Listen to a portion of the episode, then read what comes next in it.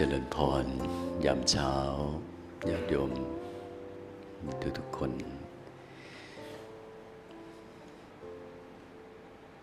มีข้อหนึ่งสำหรับบุคคลที่สนใจการศึกษาปฏิบัติ แล้วก็ต้องการบรรลุความสำเร็จหรือบรรลุประโยชน์ จากการปฏิบัติ ตามแนวทางของพระพุทธเจ้านะเป้าหมายปลายทางของการประพฤติธรรมก็คือ ปฏิบัติขัดเกลาอบรมบ่มเพาะ ให้ส่วนหนึ่งของชีวิตคืออริยมรรคมีขึ้นเป็นขึ้นโดยสมบูรณ์ แล้วก็ให้ส่วนหนึ่งของชีวิตคือ ส่วนอันเป็นกิเลสนั้นสิ้นไป มันจะมีสองส่วนทำลายส่วนอันเป็นกิเลสให้สิ้นไป แล้วก็อบรมบ่มเพาะส่วนของพลัง อริยมรรคให้มีขึ้นเป็นขึ้นในตน ทีนี้การทำให้กิเลสสิ้นไปเนี่ยนั้นหมายถึงว่าเราก็ควรต้องรู้จักว่าอะไรคือกิเลส เราได้ยินแต่คำว่ากิเลสกิเลสเต็มไปหมดเลย จนรู้สึกว่าจะละไหวหรือเปล่าเนี่ยรู้สึกมันเยอะเหลือเกิน เราเลยต้องมาทำความรู้จักกับเรื่องราวของสิ่งที่เราต้องไปละมันคำว่ากิเลสเนี่ยถ้าแปลโดยภาษาก็แปลว่าเครื่องเศร้าหมอง เราจะได้ยินในกิเลสคือเครื่องเศร้าหมอง คำว่าเศร้าหมองในที่นี้มันหมายถึงเศร้าหมองซึ่งมีด้วยกันสองลักษณะคือหนึ่งเศร้าหมองในแง่ที่ทำให้จิตนั้น สูญเสียความสะอาดบริสุทธิ์ สูญเสียความเป็นจิตที่สดใส สงบ อ่อนโยน อันนี้คือเศร้าหมองในแง่สูญเสียความบริสุทธิ์ กับเศร้าหมองในแง่ ที่จะทำให้บุคคลนั้น จะต้องเศร้าโศก หรือประสบความทุกข์ ประสบความเสียใจ คือเศร้านี่ก็คือมันมันทุกข์มันโศกมันเสียใจนี่คือเศร้า เหตุที่เศร้าก็เพราะทุกข์นั้นกิเลสอันเป็นเหตุที่จะทำให้ทุกข์อาจจะไม่ได้ทำให้หมอง กิเลส ที่ทำให้ทุกข์มันเป็นยังไง กิเลสในชั้นที่ทำให้บุคคลยังต้องทุกข์ก็คือกิเลสที่หล่อเลี้ยงการเกิด ถ้าการเกิดยังอยู่ ความทุกข์ยังอยู่ ถ้าความทุกข์ยังอยู่ คนเราก็จะพ้นความโศกใด ๆ ไปไม่ได้ เมื่อมีความโศกความเศร้าจิตใจก็จะหมองมัวเพราะทุกข์เพราะเศร้าเพราะโศก กับ จิตใจหมองมัว เพราะบาปอากุศล เพราะความไม่บริสุทธิ์สะอาด ความหมองมัวของจิตเนี่ยเกิดจากสองอย่างคือทุกโศก และเรื่องของความไม่บริสุทธิ์สะอาด ทีนี้กิเลสมันก็มีในชั้นที่ไม่ได้ทำให้จิตนั้นหมองมัวดำมืด ก็มีแต่มันทำให้ต้องเกิด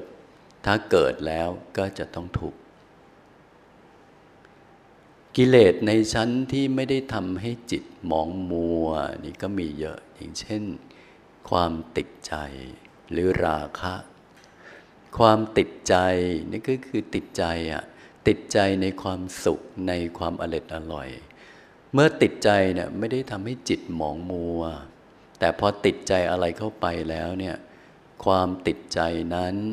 จะ นำพาให้ใจของคนนั้นยังผูกความต้องการไว้กับสิ่งนั้น เมื่อต้องการในสิ่งนั้น ความต้องการก็จะลากบุคคลนั้นให้ไปขนขวายกระทำเพื่อให้ได้มา และเมื่อมีความต้องการในสิ่งนั้น ความต้องการก็จะหล่อเลี้ยงกิริยาที่จิตยังยึดและถือ ยังมั่นหมายจริงจัง เมื่อยึดถือขันก็จะดับไม่สนิท เมื่อขันไม่ดับ การเกิดอีกต่อไปก็มีขึ้น นั้นความติดใจไม่ได้ทำให้จิตมัวหมอง อย่างเช่น ติดใจในความสุขเนี่ยยังไม่หมอง แต่จะมองเมื่อไหร่เมื่อไปทำผิด เมื่อไปพูดผิด ไปทำผิด อยากชอบจึงต้องการ แต่พอต้องการแล้วดันไปกระทำด้วยวิธีผิดผิดไปคิดผิดผิดในแบบอันเป็นอกุศล พอกระทำผิดในแบบอันเป็นอกุศลเข้า ทั้งด้วยการคิดการพูดหรือกระทำทางกายเนี่ยจิตจึงมองเพราะบาป ไม่ได้มองเพราะชอบ แต่มองเพราะบาป บาปเพราะทำทำเพราะต้องการ และที่ต้องการเพราะติดใจ ตรงติดใจยังไม่มอง ถ้าติดใจชอบใจแล้วไปทำให้ถูกวิธีก็ได้มาอย่างถูกต้อง จิตจะมองไหม ก็ไม่หมองก็มีความสุขอีกนะติดใจในกามคุณก็เรียกกามราคะเนี่ยก็ไม่ได้ทำให้จิตหมอง อยากได้ความสุขของโลก อยากมีอยากเป็นก็ไม่ได้ทำให้จิตหมอง แต่มันทำให้บุคคลนั้นเนี่ยต้องเกิดการขนขวาย เมื่อขนขวายก็ต้องพาตนไปเกี่ยวพันพอไปเกี่ยวพันก็พร้อมจะเจอเรื่องราวที่แปรปรวนผันผวน พอแปรปรวนผันผวนแล้วก็พร้อมจะทุกข์เมื่อเจออะไรที่มันผันผวน ทีนี้พอทุกข์มันก็โศก มันก็เศร้า มันก็หมองเพราะทุกข์แล้วเจ้าทุกข์เนี้ยไม่ได้ทุกข์เพราะว่าติดใจ แต่ทุกข์เพราะเจอเรื่องไม่เที่ยง กลายเป็นมองเพราะเจอเรื่องไม่เที่ยง แต่ไม่ได้มองเพราะชอบนั้น ไม่ได้มองเพราะชอบใจหรือติดใจ ติดใจเรื่องนั้นไม่ได้ทำให้มอง แต่ความติดใจเรื่องนั้นมันหล่อเลี้ยงตัณหา ตัณหาหล่อเลี้ยงอุปาทาน อุปาทานหล่อเลี้ยงภพภพหล่อเลี้ยงชาติ เขาจึงให้ละความติดใจ เพราะว่าความติดใจเป็นเงื่อนไข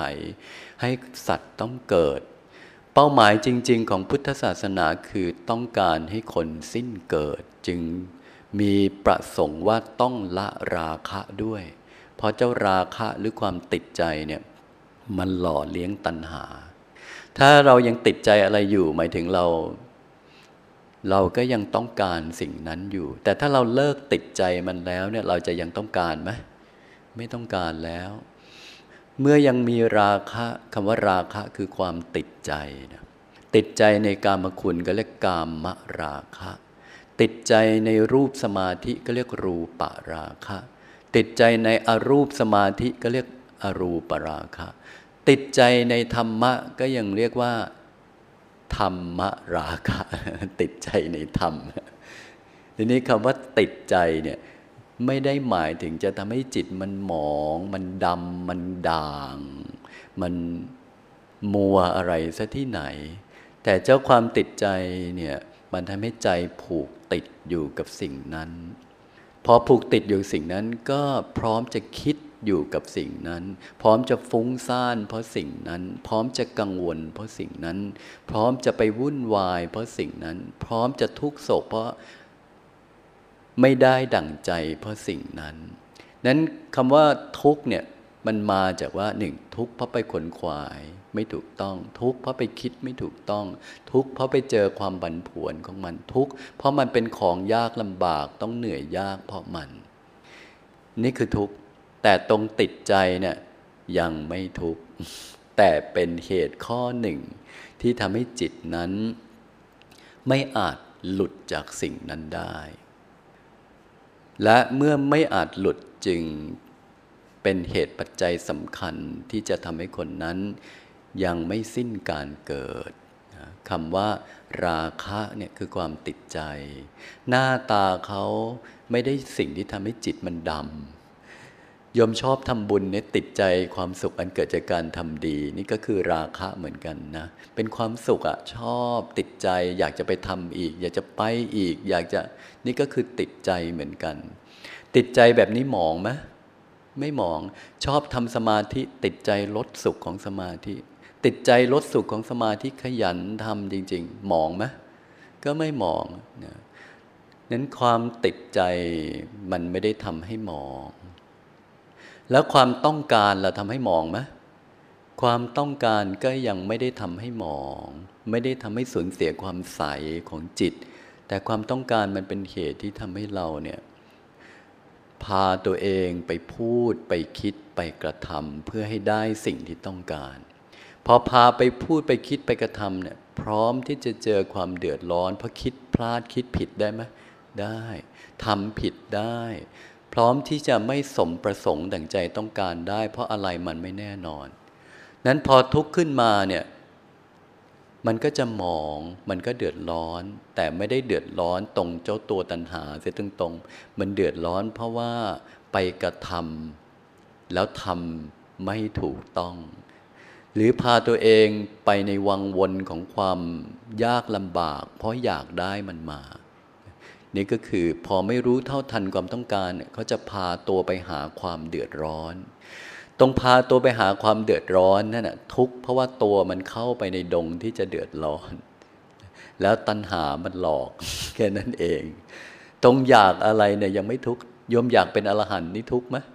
อยากได้ฌานอยากได้บุญ อยากมีเงินเยอะๆทุกหรือยังยัง แต่ทุกตอนที่ว่าพอไม่ได้แล้วเริ่มทุกข์ละ พอไม่ได้แล้วเริ่มคิดต้องคิดคือมโนกรรม คิดไปในทางบั่นทอน คิดเยอะแยะเลยทุกข์เพราะคิดไม่ได้ทุกข์เพราะอยาก ต้องโทษให้ถูกตัวด้วยนะ ทีนี้เจ้าตัณหาเนี่ยเขาก็จัดเป็นกิเลสเครื่องเศร้าหมองที่ต้องละ เพราะว่า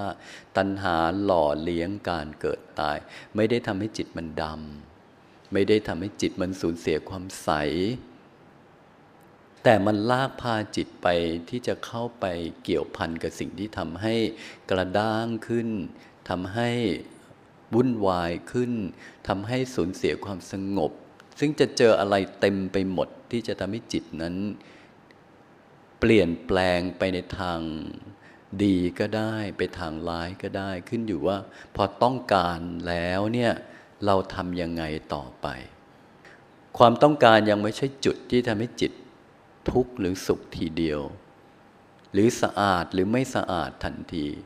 เพราะความต้องการเป็นเป็นแค่สิ่งที่สร้างเจตจำนงหรือเจตนา ว่าจะทำอะไรคำว่าทุกข์มันเริ่มขึ้นตรงธรรม เพราะสัตว์โลกย่อมเป็นไปตามกรรม เมื่อทำกรรมย่อมรับวิบากของการกระทำวิบากเพิ่งเริ่มเมื่อกระทำยังไม่ได้เริ่มที่ตัณหา พอมีตัณหาจึงเป็นเหตุให้ทำกรรม พอทำกรรมจึงได้รับวิบากกรรม วิบากจากการกระทำคำวิบากก็คือผลที่มาจากการกระทำนะดังนั้นคำว่าหมองหรือมัวเนี่ยมันมาจากการกระทำอันเป็นอกุศล หรืออันเป็นบาป แล้วเจ้ากุศลหรืออกุศลมันเริ่มที่ตรงกระทำ แล้วเจ้ากระทำเหตุที่ลากตัวเองไปทำก็เพราะต้องการ แล้วเหตุที่ต้องการก็เพราะชอบหรือติดใจ ติดใจก็เรียกราคะติดใจก็ต้องการ พอต้องการก็ไปกระทำพอไปกระทำก็ได้รับผลแห่งการกระทำทีนี้กิเลสในชั้นที่เป็นสิ่งที่ทำให้จิตนั้น หมอง หมองคือดำ คือด่าง หรือกระด้างขึ้น หรือแข็งขึ้นหรือร้อนขึ้น หรือสูญเสียความสดใสเนี่ยก็มีอยู่หลายตัว กิเลสที่ทำให้จิตสูญเสียสภาพเนี่ยมีหลายตัว อย่างเช่นนิวรณ์วินิวรณ์ห้านี่ก็เป็นกิเลสในชั้นที่ทำให้สูญเสียความสดใส เช่น ถีนมิทะเขาถือว่าเป็นเป็นกิเลส เป็นเครื่องกั้นจิตที่ทำให้จิตนั้นสูญเสียความใสปลัง ความง่วงดันเป็นกิเลสซะงั้นนะแต่ความง่วงก็จัดเป็นสิ่งหนึ่งที่ก่อกวนหรือลบกวนจิตใจ ให้สูญเสียสภาพที่สมดุล เขาก็เรียกว่าสิ่งที่มาทำให้จิตสูญเสียสภาพที่สมดุลเนี่ยก็จัดเป็นเครื่องรบกวนข้อหนึ่ง ก็เลยเรียกกิเลสเหมือนกัน นิวรณ์ห้าก็จัดเป็นกิเลสอย่างเช่น ความลังเลสงสัยคำว่าสงสัยมันทำให้คนเราสูญเสียความสงบได้ไหมได้ไม่เป็นอันทำอะไรก็ได้นั่งสงสัยอยู่นั่นแหละละล้าละลังอยู่นั่น มันทำให้สูญเสียความชัดเจน ความแม่นยำความมั่นคง นี่คือวิจิกิจชานะวิจิกิจชานิวรณ์ก็ทำให้จิตเสียสภาพอย่างนั้นไป ซึ่งเป็นปฏิปักษ์สำคัญต่อการจะทำให้จิต เข้าถึงความสงบนะจริง ๆ นิวรณ์เป็นปฏิปักษ์กับความสงบ หรือคนที่ต้องการจะได้ฌานเนี่ยนิวรณ์ห้าคือต้องจัดการให้ราบไปไม่ให้ก่อเกิดขึ้น เพราะนิวรณ์คืออุปสรรคของสมาธิโดยตรง ที่จะสงบได้เนี่ยผูกโกรธบางครั้งคำว่าผูกโกรธกิริยาจิตที่พยาบาท ผูกโกรธใครมันก็กวนได้คำผูกโกรธมันทำให้จิต ร้อนกระด้าง ร้อนกระด้าง นี่คือเสียความบริสุทธิ์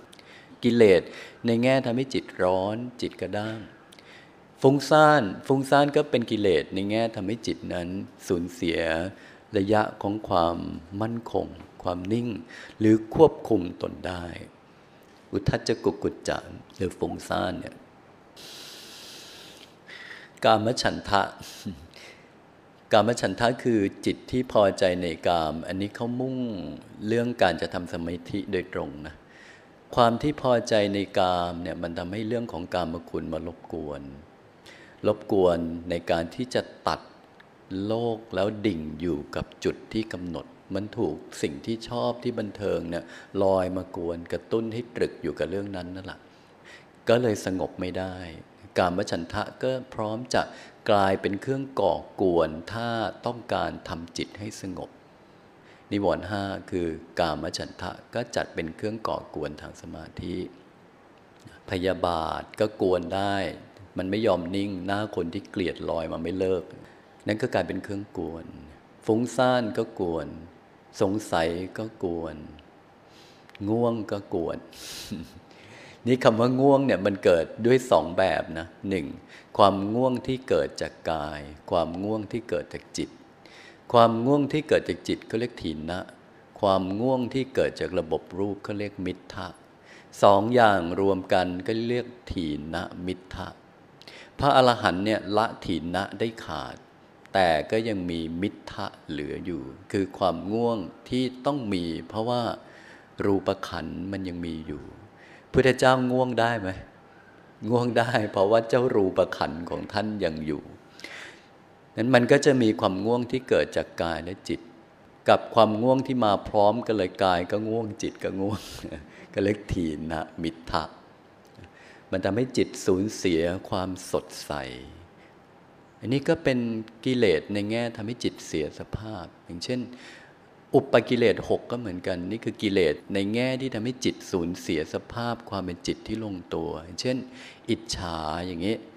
กิริยาจิตที่กำลังอิจฉา มันทำให้จิตสูญเสียความใส ความเย็น ความอ่อนโยน ณที่ณตรงอารมณ์นั้นเลยพอกระทบแล้วอิจฉา มันกัดกินคนนั้นได้ไหมอิจฉาเนี่ยอิจฉานี่ก็จัดเป็นกิเลสเป็นข้อหนึ่งหัวดื้อ ใช้กิเลสหัวดื้อก็คือมันทำให้จิตนั้นกระด้าง มันทำให้จิตนั้นคับแคบ มันเป็นภาวะที่จิตมันไม่อ่อนโยน เป็นจิตที่มั่นใจจนกระทั่งไม่รับอะไร จนไม่เปิดกว้าง เป็นจิตที่ไม่คลายอะไร นี่คือคนหัวดื้อหัวดื้อก็เรียกธรรมพระโอ้อวด โอ้อวดก็กิเลส โอ้อวดเนี่ยคืออยากโชว์ อยากบอก ก็คืออยากได้ความสุขในการที่จะให้คนชื่นชม ก็จะโอ้อวด โอ้อวด อันนี้คือกิริยาของกิเลสข้อหนึ่งนะเยอะแยะไปหมดไอ้นี่คือหน้าตาที่สะท้อนบอก ที่ให้รู้ว่านี่คือกิริยาที่ต้องกำจัด เพราะมันทำให้จิตนั้นสูญเสียความเป็นจิตที่ดี สูญเสียความเป็นจิตที่ใส สูญเสียความเป็นจิตที่อ่อนโยน สูญเสียความเป็นจิตที่สงบนะนี่คือกิเลสมันทำให้จิตสูญเสียสภาพทำให้สูญเสียสภาพอ่อนโยน เช่น มานะเนี่ยมานะเนี่ยกระด้างไหมกระด้าง ถ้ามีมานะมันกระด้างเพราะคนกระด้างนี่ปล่อยวางอะไรไม่ได้ ต้องกำจัดมานะ อิจฉาก็ทำให้จิตร้อน มายาก็ทำให้จิตนั้นสูญเสียความบริสุทธิ์ซื่อใส ซึ่งสิ่งเหล่านี้ทำให้จิตเสียสภาพ เขาเรียกอุปปกิเลส หน้าตากิเลสเหล่านี้เขาอยู่ตรงไหนก็ไม่รู้ต้องดูตัวเองจึงเออ รู้ว่าฉันยังหัวดื้ออยู่นะ เออ ฉันยังมีใจพยาบาทคนนู้นคนนี้อยู่เออ ฉันยังยังติดใจเรื่องนั้นเรื่องนี้ นี่คือจังดูตัวเอง กับ รู้เมื่อสิ่งนั้นกระทบมันจึงลอยมาให้รู้ อย่างเช่น ตอนนี้รู้สึกว่าฉันก็ไม่ได้ถือตัวอะไรนะ ฉันก็ธรรมชาติดีพอเจอกระทบเข้าไปเนี่ยตัวเราใหญ่ขึ้นมาทีเดียวนะเสร็จแล้วมันก็จะดับไป นี่คือหน้าตาของกิเลส ที่จะทำให้จิตนั้นสูญเสียความเป็นจิตที่ดี นี่คือหน้าตากิเลสที่ต้องละ พอละไปแล้วจิตจึงลงตัว บนความเป็นจิตที่สมบูรณ์ด้วยความบริสุทธิ์โดยไม่กำเริบ ไม่กลับกำเริบ จริงๆกิเลสเหล่านี้เป็นเครื่องวัดได้ด้วยเหมือนกันว่าเรายังมีหรือยังไม่มีการที่คนเราปล่อยวางทุกสิ่งนะกิเลสเหล่านี้ดับหมดละคนปล่อยวางทุกสิ่งจะไปจริงจังถือสาอะไรอีกไหมไม่ละมันเรียบหมดละ ดังนั้นสิ่งนี้เป็นเครื่องวัดเลยว่ามีหรือยังไม่มีแม้การโอ้อวดเนี่ยถ้าคนไม่ต้องการอะไรอีกแล้ว อิ่มเต็มโดยสมบูรณ์ จะต้องอวดอะไรไปเพื่ออะไรไหมไม่มี คนที่สมบูรณ์ดีแล้วจะต้องไปแข่งดีกับใครเขาอีกไหมไม่ก็พอแล้ว อันนี้คืออุปกิเลสก็เป็นเครื่องวัดความสมบูรณ์ในตนด้วยเหมือนกัน นี่คือข้อกิเลสในหน้าตาที่ทำให้จิตนั้นสูญเสีย ความใส ความอ่อนโยน ความสงบ และก็ความเยือกเย็น นี่คือเครื่องทำให้จิตเสีย สมดุลแห่งสภาพ นี่คือกิเลส มีหลายตัว กับกิเลสที่เราเรียกมันว่ากิเลส แต่มันไม่ได้ทำให้เราเนี่ยมีจิตหมองมัว แต่มันผูกติดเราไว้กับการเวียนว่ายตายเกิด เช่นความชอบใจ ความติดใจ หรือความต้องการเนี่ยไม่ได้ทำให้เราหมองมัว แต่มันผูกติดเราไว้กับการเกิด เมื่อมีการเกิดก็มีทุกข์มีความโศกร่ำไปไม่จบสิ้น ก็จึงต้องเอาออก แม้แต่คลองแห่งความเห็นทั้งหลายเนี่ยมีความเห็นทั้งหลายเชื่อไปในความเห็น แล้วก็ ไม่ปล่อยคลายความเห็นพอใจยินดีในความเห็นอันนั้น แม้เป็นความเห็นที่ถูกบริสุทธิ์เนี่ยความพอใจยินดีในความเห็นที่แม้จะถูกต้องบริสุทธิ์ มันหล่อเลี้ยงให้ขันไม่ดับไปได้ไหมได้ ที่สุดก็ต้องวางไปหมดเลย นี่คือหน้าตาของกิเลส เราเรียกว่ามันเป็นเครื่องเศร้าหมอง เพราะว่าหนึ่งหมองในแง่สูญเสียความเป็นจิตที่ดี กับหมองในแง่มันหล่อเลี้ยงการเกิดตาย อย่างกามคุณกามคุณคือสิ่งที่บุคคลต้องละเนี่ยกามคุณไม่ใช่กิเลสนะลดอร่อยของโลกนี่ไม่ใช่กิเลสเลย แล้วเราต้องละกามคุณ จริง ๆคำว่าละกามคุณก็คือ ละความติดใจในกามคุณ เขาเรียกว่า ละกามราคะ ละความต้องการในกามคุณ เขาเรียกละกามตัณหา กามคุณคือรสอร่อยของโลก แล้วรสอร่อยของโลกคือกามคุณได้แก่อะไรบ้าง ที่เราต้องละ หรือต้องพ้นมันออกไป หรือจะเรียกว่าเราละได้แล้วจริง ๆ คือสิ้นกามมราคะเนะี่ยคือละอะไรได้บ้างคำว่าสิ้นกามมราคะในระดับอนาคามีเนี่ย คือทิ้งโลกเลย ทุกอย่างที่เป็นรสอร่อยอันเกิดจากการได้เห็นรสอร่อยจากการได้ยินรสอร่อยจากการได้กลิ่นรสอร่อยจากการได้สัมผัสด้วยลิ้นรสอร่อยที่เกิดจากการสัมผัสด้วยทางกาย หรือทางตาหูจมูกลิ้นกายรสอร่อยจากการสัมผัสทางตาหูจมูกลิ้นกาย นั้นคือกามคุณ เพราะตาก็คือรูป สิ่งที่กระทบตาก็คือรูปรสอร่อยจากการที่ตาได้เห็นสิ่งที่มากระทบ ก็คือรสอร่อยจากรูปที่ตาเห็น แล้วรูปที่ตาเห็นเนี่ยก็คือโลกนี้นั่นเอง อร่อยจากสิ่งที่เกิดจากการเห็นเนี่ยเยอะไปหมด มีความสุขกับการได้เห็นเนี่ยเยอะแยะไปหมด ชอบที่จะเห็น พอเห็นแล้วมันเพลินเห็นแล้วมันมีความสุขเห็นแล้วมัน อร่อยอร่อย อยากจะดู อยากจะเห็นบ่อยๆอย่างนี้คืออร่อยจากการเห็น ความอร่อยอร่อยจากการเห็นเนี่ยตรงนี้คือกามคุณอร่อยอร่อยจากการได้ยินนี่คือกามคุณ หรือแม้แต่ธรรมารมก็เป็นกามคุณได้ แต่เป็นความอร่อยอร่อยจากการนึกถึงภาพที่เราได้เห็นมา เราเห็นเราอร่อยจากการเห็นแล้วเราจำไปนั่งนึกต่อได้ไหมได้นั่งนึกถึงภาพที่เราชอบแล้วก็เห็นภาพนั้นต่อ กินมันในใจต่อไป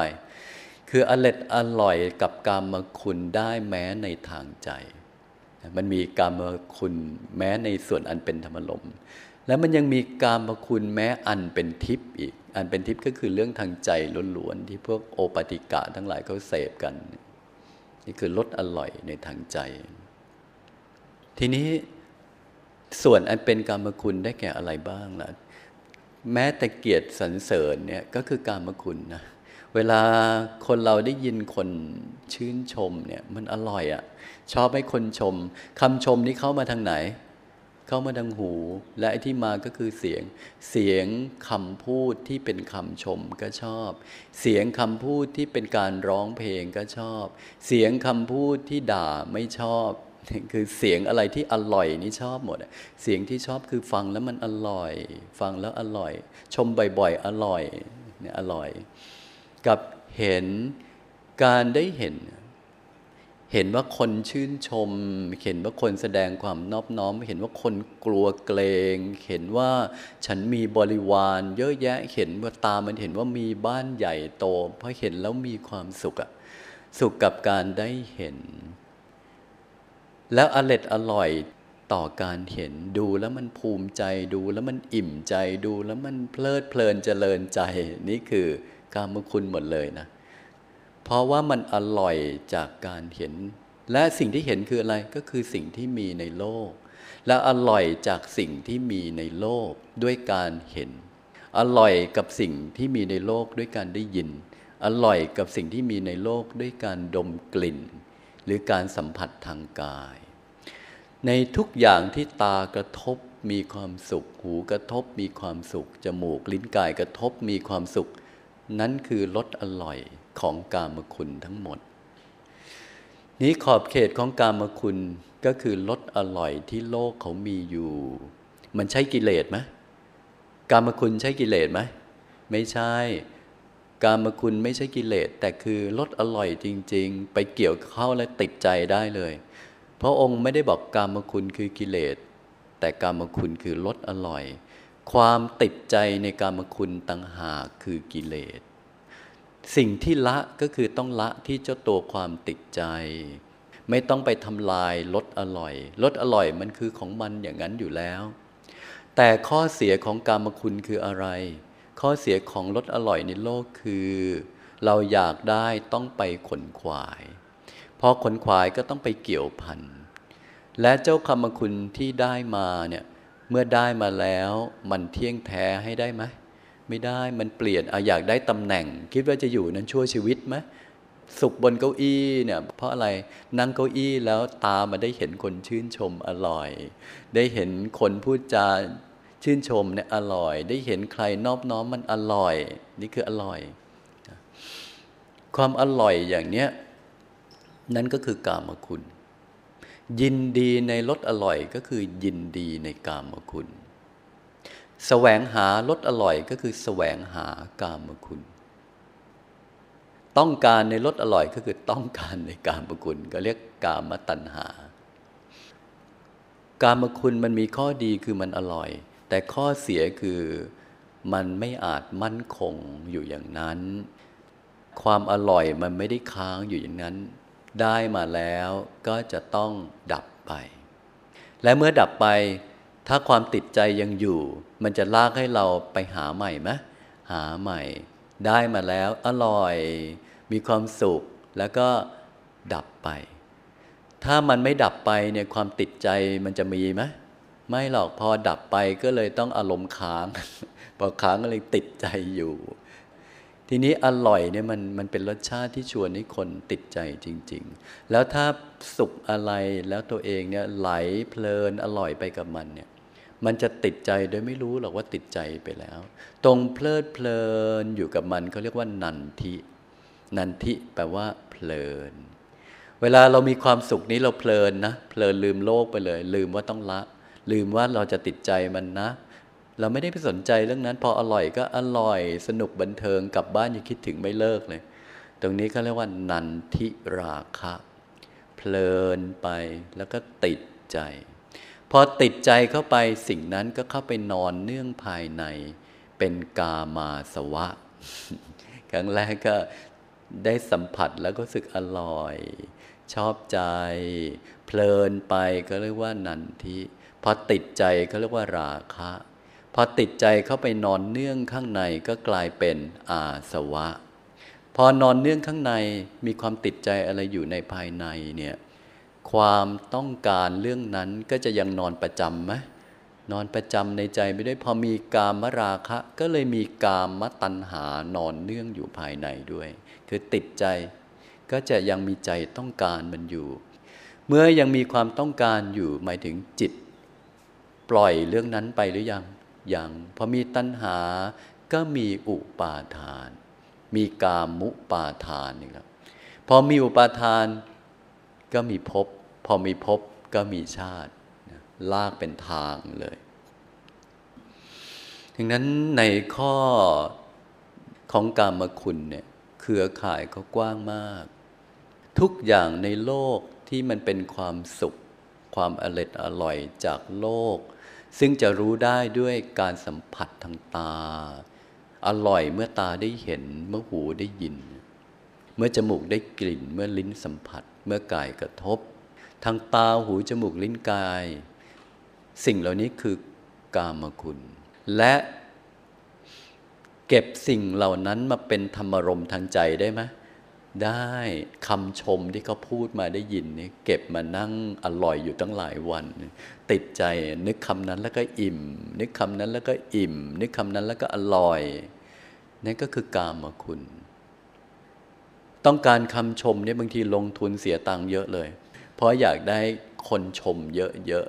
ๆนั่นคืออร่อยอร่อยเมื่อได้เห็นอร่อยเมื่อได้ยิน นี้คือกามคุณ ทีนี้ ในอีกแง่หนึ่ง คนกลุ่มหนึ่ง เขาไม่ได้ติดใจในรสอร่อยแห่งกามคุณเขาไปสนใจเรื่องสมาธิพอไปสนใจเรื่องสมาธิเนี่ยณที่เขากำลังกำหนดอยู่กับการดูลมเนี่ย ตรงนั้นเขาทิ้งโลกไหมทิ้งโลกเลยนะตอนที่เขากำหนดอยู่กับการดูลมหายใจ นั้นหมายถึงเขาทิ้งทุกสิ่งในโลก เมื่อทิ้งทุกสิ่งในโลก นั้นหมายถึงว่า เขากำลังแสวงหาความสุขจากโลกหรือความสุขจากสมาธิ จากสมาธิ คนที่กำลังมุ่งแสวงหาความสงบ นั่นคือการถอยออกจากโลก และการถอยออกจากโลกก็การถอยออกจากการเกี่ยวพันกับรสอร่อยของโลกรสอร่อยของรูปเสียงกลิ่นรสผลพะทั้งหลาย แต่ไปแสวงหาความสงบ อันเกิดจากการที่จิตนั้นจะกลั่นความสุข ความสงบขึ้นมา ทีนี้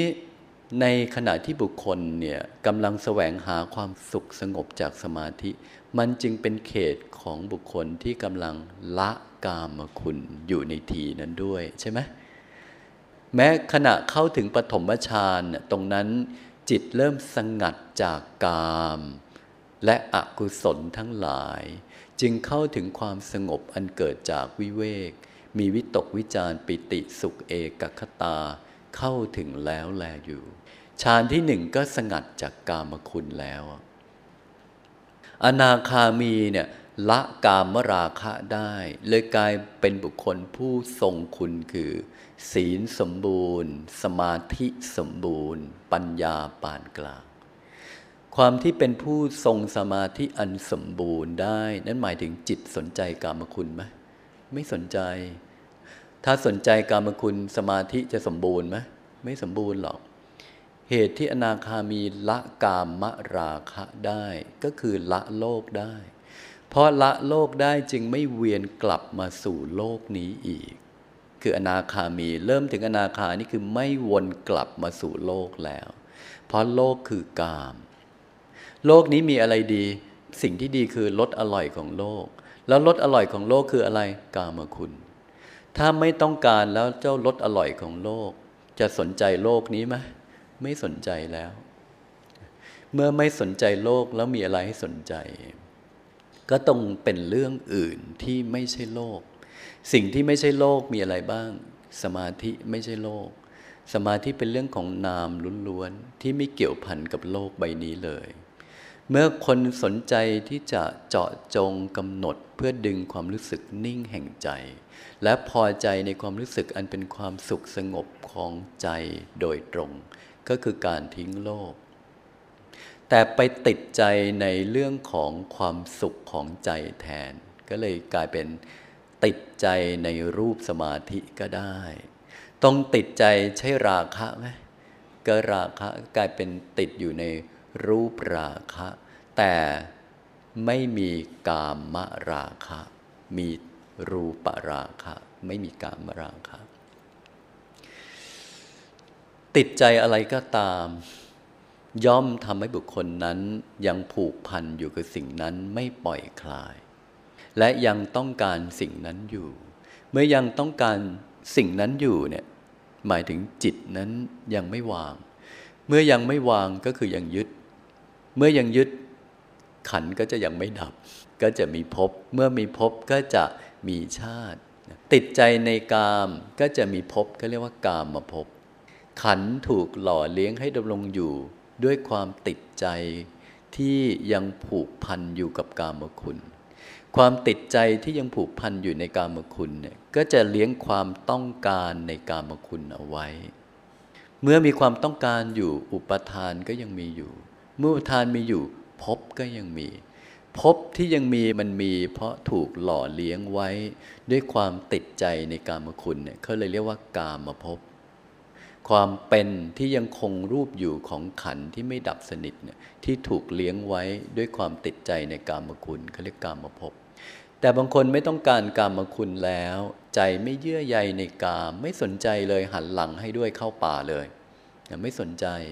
แต่ติดใจในความสงบ พอติดใจในความสงบ เจ้าความสงบจึงเป็นเงื่อนไขที่หล่อเลี้ยงความต้องการ ให้ยังต้องการสิ่งนี้อยู่ เมื่อยังต้องการอยู่ อุปทานก็ยังมีอยู่ เมื่ออุปทานมีอยู่ขันก็จะยังไม่ดับสนิทได้ ก็เลยยังมีภพอยู่ ก็เลยเรียกรูปภพ จิตยังคงความเป็นโดยถูกความยินดี ความติดใจในรูปสมาธิหล่อเลี้ยงไว้ไม่ให้ขันดับไป ก็เรียกว่ายังมีรูปภพบางคนเลยละเอียดไปกว่านั้น ไปเจอเขตของจิตที่เบาบางแล้วเป็นความสุขประณีตกว่า เจ้ารูปสมาธิ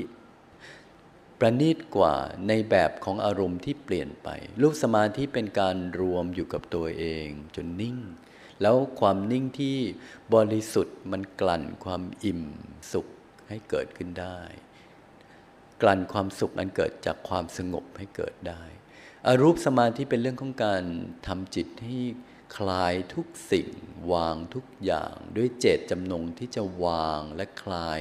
ที่จะไม่จดจำสิ่งใด ไม่เกาะเกี่ยวสิ่งใด ด้วยเจตนา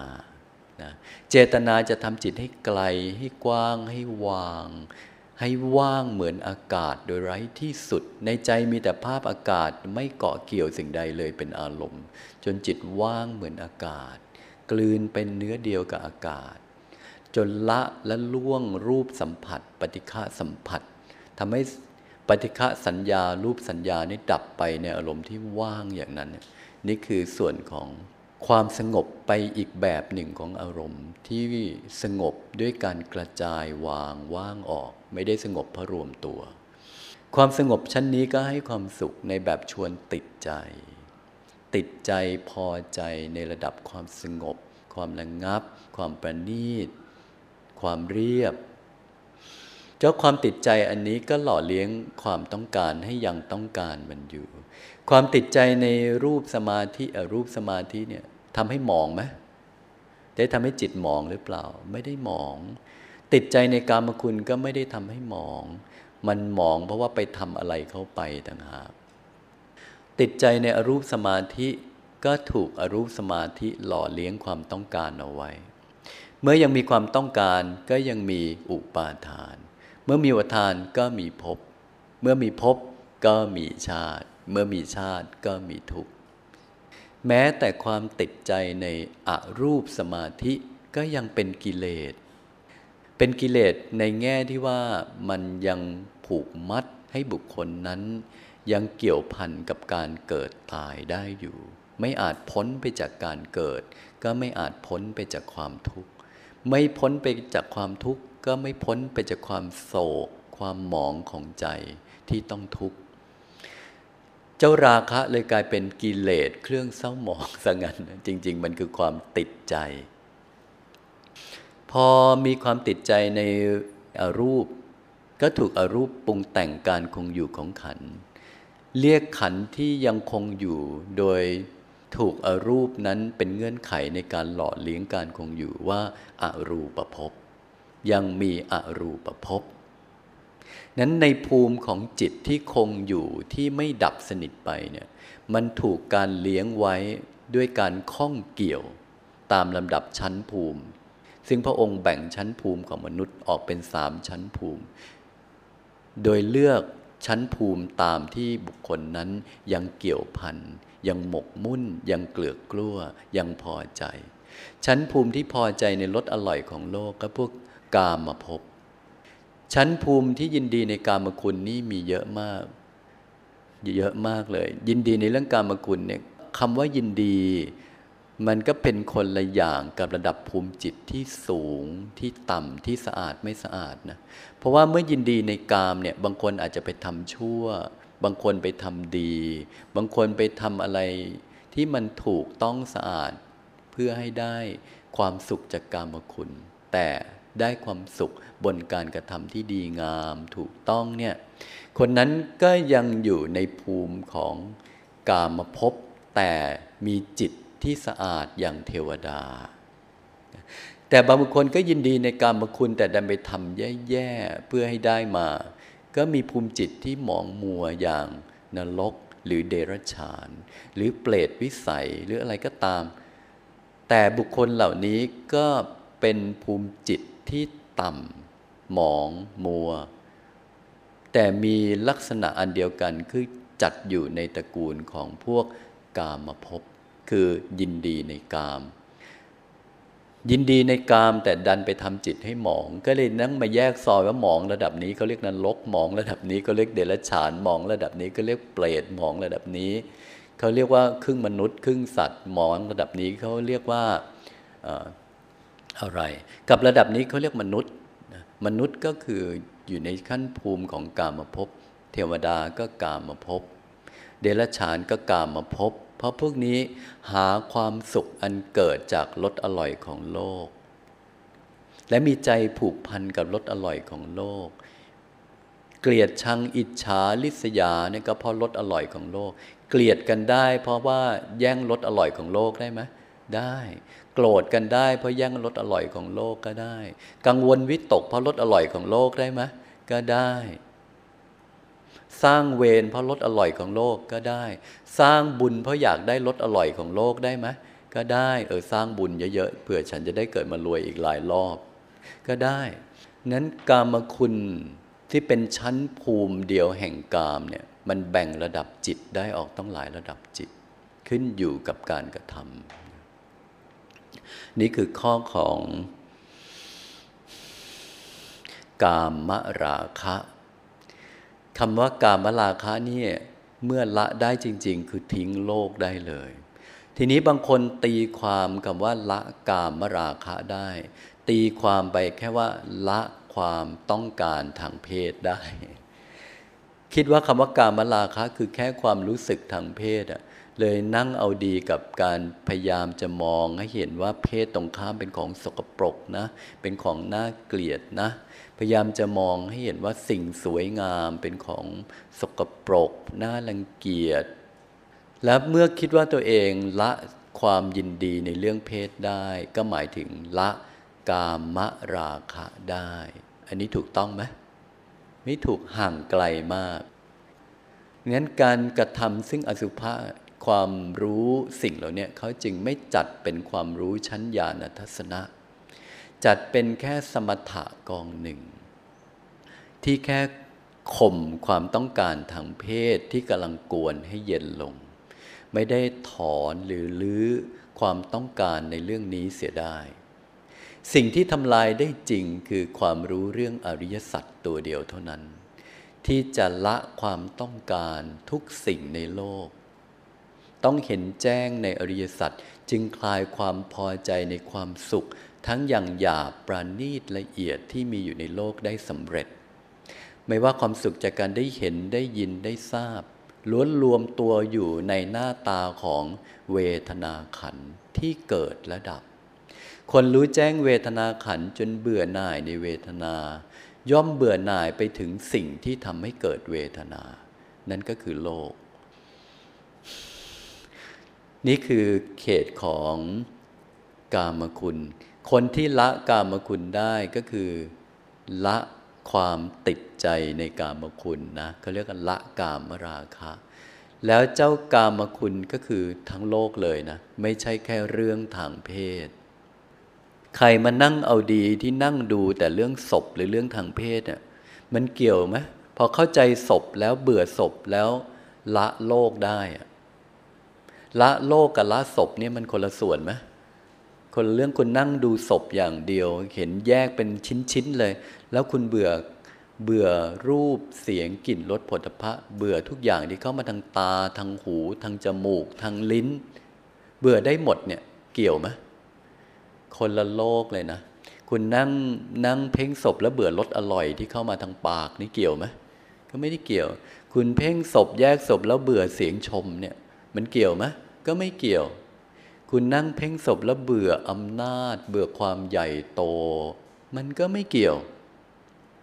นั้นขอบเขตความรู้แค่เพ่งศพเพ่งกาย เพ่งเนี่ยมันไม่พอ ที่จะทำให้คุณทิ้งทุกสิ่งในโลกนะไม่พอ นั้นกรรมฐานข้อนี้เขาจึงวางไว้แค่ทำให้จิตนั้นสงบลงเท่านั้น หรือสงบ ชั่วคราวเท่านั้น ไม่อาจหรือถอนได้โดยแท้จริง แต่ถ้าตีความผิดคิดว่าเจ้ากามราคะคือเรื่องทางเพศ แล้วไปนั่งสู้กับเรื่องราวที่ตนพอใจในเพศตรงข้าม สู้มันอย่างเดียว แล้ววิธีสู้คือนั่งคิดอยู่ในใจ นั่งเห็นภาพเป็นศพแล้วคิด แล้วมองให้เละตุ้มเป๊ะ มองเละในใจความรู้สึกเบื่อเกิดขึ้นได้ไหมในใจได้ ราะคุณมองเละมันก็เบื่อละพอเบื่อก็คิดว่าไม่เอาละพอแล้วไม่อยากได้ละพอคิดว่าไม่เอาแล้วใจก็มีความรู้สึกเหมือนละได้แล้ว ง่ายไหมมโนเอาอยู่คนเดียวเนี่ยซึ่งแบบเนี้ยมันก็เป็นแค่การละที่คิดว่าละได้ มันยังไม่ใช่ของจริงที่สุดกลับที่เก่าหมดละ พอเลิกคิดก็กลับที่เดิม ดังนั้นวิธีอันจะทำให้สิ้นอาสวะมันจึงมีทางเดียว คือต้องเจริญปัญญา ในชั้นจะเกิดความรู้ที่เป็นตัวญาณทัศนะที่แท้จริง แล้วจะญาณทัศนะที่แท้จริงที่มีพลังระดับทำให้สิ้นกามราคะ หรือสิ้นราคะโทสะโมหะจริง ๆ มีเรื่องเดียวคืออริยสัจหรือถ้าเรื่องขันก็ต้องไปให้ครบไม่ใช่จ่ออยู่แค่รูปขันธ์ การเพ่งศพนั้นอยู่แค่รูปขัน เพ่งกายอยู่แค่รูปขัน มันพอไหมไม่พอมันต้องไปที่เวทนา สัญญา สังขาร วิญญาณ มันต้องครบเลย ขอบเขตที่บุคคลจะต้องทำลาย เจ้าคำว่ากามคุณเนี่ยหน้าตากามคุณนี่กว้างหรือแคบ กว้างนะ หมดโลกเลย กามคุณใช้กิเลสไหมไม่ใช่ ติดใจในกามคุณเนี่ยหมองไหมไม่หมองยังไม่หมอง แค่ทำให้คนนั้นยังต้องเกิดอีกนะนี่คือคำว่าหมองนะต้องต้องเข้าใจให้ดี กิเลสจริงเรื่องมันยาวนะ เอาแค่นี้ละหมดเวลาแล้วกลับลาพระ